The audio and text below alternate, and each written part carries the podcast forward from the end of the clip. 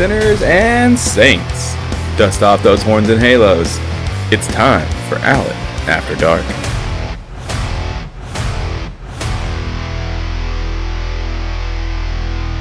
Sinners and saints, here we are in October, in the Halloween season, my absolute favorite time of year. And as promised, we are going to be covering topics of the paranormal, the supernatural, and some of the strangest and creepiest encounters I've had with people throughout my life. But before we get into this first experience, how you all doing tonight? Are you feeling well? Are you feeling sexy? Are you feeling horny? I hope you are if you want to be in my life, I've done a lot of different things. And one of the things that people, I believe, are surprised is that I worked in a bar for almost 10 years as a server. And it was a gay oriented bar. While I'm not going to give the actual name of the bar, I will give the slogan, which was that the bar was our local cheers for queers. And I had a great time there. I made some of my closest and best friends there. I love the people. I still have friends from that bar that I meet and other bars that where I'm also a customer and it's great to hang out with them as just a friend and a customer and not a server for them. I can look back on it and I remember it as some of the best years of my life, even though I had two jobs and I was in school and I was working my ass off for a, a, quite a bit of time there. But one of the things in this area that happens when you work in a gay bar, gay club, is that in the community, you become a celebrity. You are known by almost everyone. You are respected for the work you do. And let's be honest, sometimes the money is really good. But for all of the good times, the celebrity, and the fun, there are some very dark and scary times that can happen when you work in, in a bar. Let's take a trip back in time to some of the scariest experiences I've had working in a bar.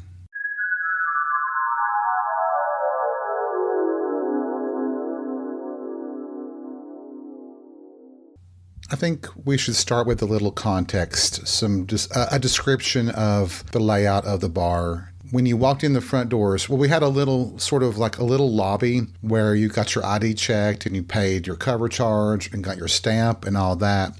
You went through the second set of double doors, and if you look straight ahead, you would see part of the bar, and the bar was uh, was L shaped but backwards. So if you look to your left, you had an area with two pool tables and where the restrooms were. If you look to the right, you had tables, several tables for, you know, sitting, relaxing, eating, drinking. And if you went past the tables, we had a set of glass double doors that led to an amazing patio. It was one of the best places to hang out in the summertime.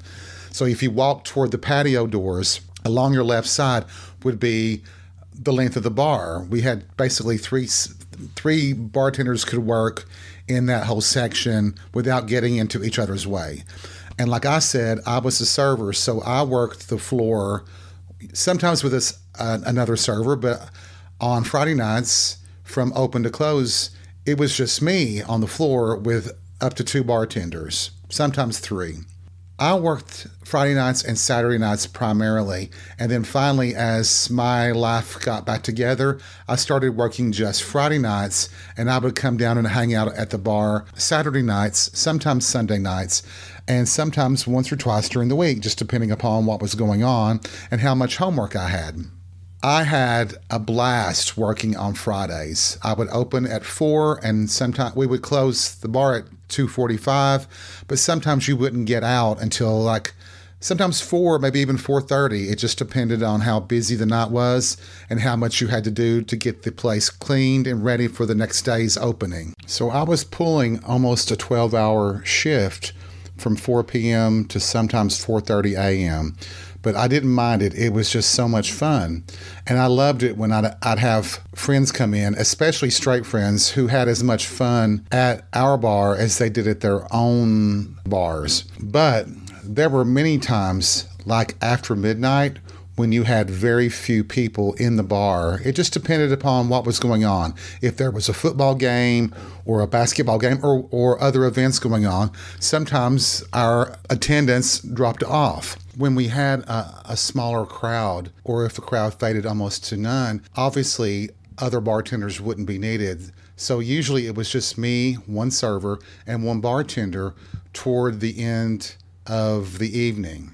Back when I first started there, we were still bars and clubs still allowed smoking, and our bar was no exception.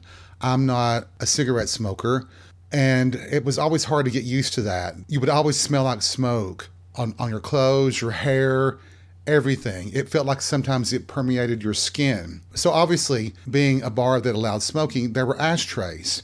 And one of the last tasks I'd always do during cleanup would be go to go to the patio and gather up all the ashtrays, you know, empty them, gather them up, and bring them inside just to have them stacked. We would have them stacked so that we could, whoever was the opening server the next day, would just have them right there and could distribute them out to each table, both inside and on the patio. Earlier in the night, it wasn't a very busy night. Working at a bar, you know your regular people, and you even know some that just come in every once in a while. And so when a person that you don't recognize at all comes in, you do kind of, they do stand out. Not necessarily for bad reasons, uh, but when one does come in that gives you bad vibes, you, you really do pay attention.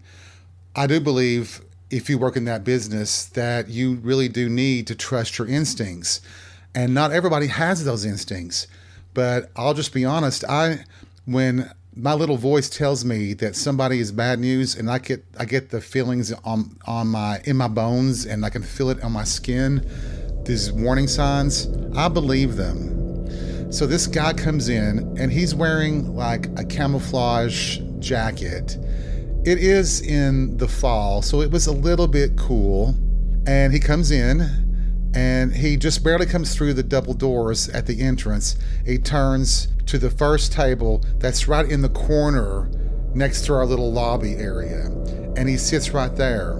It's only then that I notice that he seems to have some sort of backpack or duffel bag with him. With all the things that can happen, especially in a gay bar with homophobes and haters and Nazis, you get really worried when you see camo wearing men lugging around some kind of duffel bag. So I work my way around him to the front door and I confront our guy who checks IDs. And I, I said, Why did you let him in? He's got a duffel bag. Why didn't you tell him he couldn't carry that in? And he just says, Well, I wasn't really paying attention to that. I didn't see it. You can't just tell someone, well, you can just tell someone to leave for any reason whatsoever. But we were just a little nervous because we didn't know what this guy was up to. So we basically kept our eye on him, and we were kind of glad that there were only four or five people in the club, the bar at that time. And we, the bartender and I, both have had easy ways to get out if we had to. Well, as soon as he sat down and, and sat there for just a couple of minutes, he was back out the door. Obviously, we were kind of heaving a sigh of relief that he was gone. And the rest of the night, seemed to just go uneventful. We were able actually to close a little bit early because our last customer left, I think it was around two maybe. We go through our normal routine, you know, counting out your, your, your bank, settling and balancing your registers, and doing the cleanup. Usually, the, one of the last things I did uh, was to go to the patio and empty the ashtrays and bring them in. This was no different that night. I go out and let me explain when you step out into the patio, to the right, we had a gate that was used, you know, for deliveries and things like that, but it was always locked. But it was a nice gate where you could see out into the parking lot. And it usually, you know, had ivy and things like that growing on it, but it was really nice and you could see out. So I'm going through my normal routine. The music is off so I can hear clearly, and I'm just gathering up the ashtrays I just got this strange feeling that I was being watched. I don't know. I, at first, I just tried to ignore it. And as I come from the lower end of the patio, which is kind of it's kind of surrounded by walls, so you can't see the parking area. I guess you could say the patio was a, a sort of L-shaped, where you had one step down to a bigger area, but the, the upper area, the step up, was where the gate was. I couldn't see it at first, so until I came up and stepped up on that first step that leads back into the bar, I step up and I turn to go toward the door and I look over toward the gate. There was a man standing there wearing a hoodie, totally silhouetted in dark, just standing there staring, and I'm staring at him with only a gate between us. I don't know if it was the shock of the moment, but he looked gigantic, very tall, very intimidating, just standing there. For a second, I froze, not expecting anybody to be standing there because there should have been no one in the parking lot. Finally, I got myself together and I just said, Hey, can I help you with something? And he just slowly turned and walked out of my sight. I rushed into the bar, locking the patio doors, running to the front doors, making sure they were locked. And I told the bartender there is a strange man in a hoodie, you can't even see his face, in the parking lot. He goes running over to the doors. I'm over with him, and we peep through the blinds just to see if we can see him. He is nowhere to be found. To this day, I wonder if the guy that was wearing the camouflage clothes and was lugging the duffel bag was the same guy. There was just this feeling this vibe you got from him. I don't like to use the word, but it genuinely felt like evil. The bartender and I quickly finished up our closing duties and hesitated when we got to the front doors because we knew we had to cross the parking lot to get to our cars to go home. And there was still the possibility that this guy was out there somewhere nearby or even behind some of the trees around the parking lot just waiting for us to come out of the building. It was a, a genuine possibility, and appreciating how homophobic society still was at that time in particular, it made it even more nerve wracking to walk across a dark, empty parking lot, having your keys ready to unlock the door and jump in your car which is something we were already prepared for. We always practice safety when we were leaving after closing, but with this unusual man person wandering around in the parking lot after close, it just added to the tension of that night. And I remember leaving, being relieved, getting into the car, locking the doors, and just leaving and checking the shadows of my headlights expecting to see this man standing anywhere there along the corners of the building or behind the trees, ready to jump out.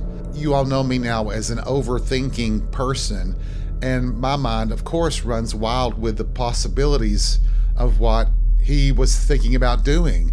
And it, could have been totally innocent, but boy, his behavior did not feel innocent. And I kept thinking that he meant to hurt us or do damage to the bar and was surprised to see me standing there on that side. Maybe he was anticipating a shot at robbing the place, even though there would have been nothing but alcohol and beer and to steal. There was no cash or money on hand that he could have gotten to. It overall just felt weird. The drive home, I lived in an apartment at that time, and the parking lot of the apartment complex that I lived was also dark and creepy that time of night, but you hoped that at like 4 a.m. in the morning that most of the world is sleeping and you don't have to really worry about anything but maybe uh, a random skunk or possibly a bear that's looking for something to eat. We had several instances where something strange or scary happened at the bar, especially around the time of closing. But I want to talk about one particular incident that occurred with me that I'm still a bit rattled about, and I still have a bit of PTSD about it. But it was a Friday evening. It was the regular shift. Everything was going well. We had a good crowd. People were having fun. I was having fun. And this guy comes in and he sits at one of my tables And I go over and just, you know, say hello and ask him if he'd like something to drink or something to eat. And he says something to the effect of a beer. I give him the beer and go about my business, you know, attending to all my customers, being polite, flirting with a lot of them. I may have flirted a little bit with him. It's just part of the job. I think most people that work in service would agree with that we do flirt a little bit. It sometimes helps tips, and it might actually land you a date if the guy or girl or person you want is hot. As you're working through your night and you're staying busy, you will get these feelings sometimes. And I believe that our gut instincts are very important. And I think you should always go with your gut instincts, even if they may be wrong sometimes. But I just got the feeling as the night wore on and the crowd started to thin out. They were going to other clubs for that night. They usually came to our bar first for happy hour, and then they would go somewhere else to dance and party the, the rest of the night away as the crowd was kind of filtering out, my regulars were still hanging out, having a good time talking. And I was very much aware that the guy sitting in the corner that ordered the beer had not really moved. And I could feel his eyes following me around the bar. I would go over every so often and approach him and say, Hey, are you okay? You need another? And sometimes he would say yes, but most of the time he just kind of shook his head and I just would go by as the night progressed, I would just go by and look and offer a, a, a facial expression, and he would just shake his head and smile. I don't know. I, I just had this bad vibe that started developing from the way he was staring. The night was drawing to a close, and my regular customers had finally closed out their tabs and headed somewhere else or headed home, but he was still there. I would go over and check on him every 15 to 20 minutes or so, or if I saw him being more attentive toward me as far as the stares and ask him if he was okay. Finally, I went over and I said, Okay, we're getting ready to close in just a little bit.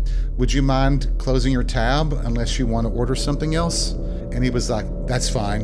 And so I go, you know, ring, ring up his tab, uh, bring it to him, and tell him how much it is and show him the, the ticket. He takes the ticket from my hand, but he also grabs my hand as he's looking at the ticket and he's holding onto my hand and I'm like trying to wiggle it loose a little and he, he won't let go. He, re- he finally lets go of my hand and he wrestles his wallet out of his back pocket and he pays in cash. As I'm counting out his change, I hand it back to him and he grabs my hand again and he says, Do you believe in love at first sight? And I didn't know how to take it, so I just kind of said, Well, I think anything's possible. He says, Then, from the minute I saw you, I knew you belonged to me. And I was like, Oh, well, that's nice, but I honestly am in a relationship, so I don't know what I can say about that, but just thank you. But I'm happily in a relationship and I'm not looking for anybody, which, by the way, was a total lie. You learn how to con your way out of certain situations because you better learn, learn how to do it because you can get yourself in trouble. And he, he just kind of grinned and shook his head and he said, No, no, you belong with me. And I'm like, Well, I've got to go. Here, I've got to finish up closing and everything. And we're getting ready to close in a few minutes. And uh, have a nice night. And I hightailed it over back to my cash register and started busying myself with closing out my bank and also began the preparations for cleaning up the bar, sweeping it, mopping it, wiping down the tables, and so on, collecting the ashtrays and everything else. As I was doing that, I kept an eye on him from the corner of my eye. Finally, he did leave, and I went over and turned on the lights and everybody else that was there, about five people. We announced closing and I had the lights on. They went out and I locked the doors. And I was telling the bartender how weird that guy was. And it just seemed odd that he would say such a thing. None of us knew who he was. It was like, well, he must be a visitor to town and maybe he was drunk or high on some kind of drug or something. And he was just being overly dramatic, maybe. While it was lingering on my mind, I'd try to put it out of my mind and focus on getting the bar cleaned up and everything so we could leave. And finally we did, and you know, everything seemed fine. Walk out the front doors. A few cars were scattered here and there, but that's not a surprise sometimes because some people will carpool to the other bars, and if they hang out longer, they won't come back by until later, like 4:30 or 5 sometimes. So anyway, I get into my car as as usual. You know, everything seems fine. Lock the doors, start it up. I'm heading out, and I get out onto the main street. I pull up to the first light that's the first red light, and I have to stop. I realize there's a car beside me, which can be kind of unusual in our town at 4:15, 4:30 in the morning. I kind of feel the stare from the person in the car. Oh shit. Is that the same guy that said those weird things in the bar? And I kind of glance at the corner of my eye and he is looking straight at me. Is him. He is right beside me. He followed me out of the parking lot of the bar and now I had him like on my tail. I tried to stay calm and think about what we talk about when things like that can happen. So pretend like you don't see them. And I did. I looked straight ahead or looked to the right, like I was fidgeting with the radio or something like that. Well, I can't go toward the house because if I do, he'll know where I live. But I can't stay in this area because the police think you're cruising and they'll pull you over, which I had already made up my mind that if I needed to, I would do that and tell the police that this person was following me and I was concerned and I wanted them to pull me over. But doing that would just be an effort to get the guy to stop following me. I knew that he would go on if he saw the police had pulled me over. But I hadn't got to that point yet. I make it back to the interstate and I head in the direction of where I live, but with no intention of going taking the turns that would lead me to my apartment at that time. I purposely go past my exit and keep going. I go faster and faster and finally get to an exit where I, I, jerk it over, get off the exit, and I think he's missed me. And I feel a little bit of relief because I can turn back around, get back on the interstate, and head back home. And I'm like, okay, I have escaped him and I don't have to worry, but still stay on guard. So I go back to my exit, to my street, and I'm feeling a little bit more relaxed since I don't see him behind me, no headlights or anything. I take my exit onto my street, feeling a little bit more relaxed, but trying to be on guard for a couple of blocks, and I don't see anything. And so I finally do relax. Headlights come up right behind me. I just knew it was him. I'm like, I don't know how I did. Fuck, it's him. I am within a mile of my apartment and I don't know what I should do. I just decide to gun it, slam on the on the gas, hit the pedal to the metal, and zoom through a red light. And when the car follows through under the light, I know it's him, without a doubt. In the panic, I thought, what can I do to, to shake him? I take a hard turn into a Target parking lot, and he is right on my ass. And I'm like, what is he going to do? Is he trying to hit me, disable my car, run me off the road? What is he trying to do? In the parking lot, I'm zooming across empty spaces, and he's right behind me. The first time and the only time in my life, I do a hard turn like a donut, and he zooms by me and can't slow down. And I zoom it back the other way, get back on my street, going the opposite way of my apartment, and I keep running. I drove around away from my, my apartment for well over an hour till I was certain there was no way he knew where I lived. I have to say that in the height of that little car chase that my I could feel my heart in my throat. The thumping of my heart I could hear in my ears. It really did rattle me that someone somehow not only had followed me from the bar, but knew what street or anticipated what street that I lived on. It really did affect me in a way that I stayed on guard. Well, I'm on guard to this day from that incident. It was very, very scary. You know, after that night, I never saw the man again, the stalker, I'll call him. So I don't know what happened with him. Did he go somewhere else? Is he haunting someone else? Or is he still lurking out there somewhere? And as for the guy with the hoodie, I'll never know if I saw him again because I never saw his face. And shout out to all the bartenders and servers, everyone who's worked in service. I'm sure that you have similar stories that I have. It can be a very dangerous occupation. I don't know what you can do really to prevent it from happening other than trusting your instincts, being on guard, and understanding that not everyone in the world is looking out for your best interest. And I'm sure a lot of you are asking, why didn't you call the police? This is from my cynical point of view, but the police weren't going to help me. They weren't going to do anything but maybe take a report because I couldn't tell them who it was. I didn't have a name. I had a very vague description from my memory.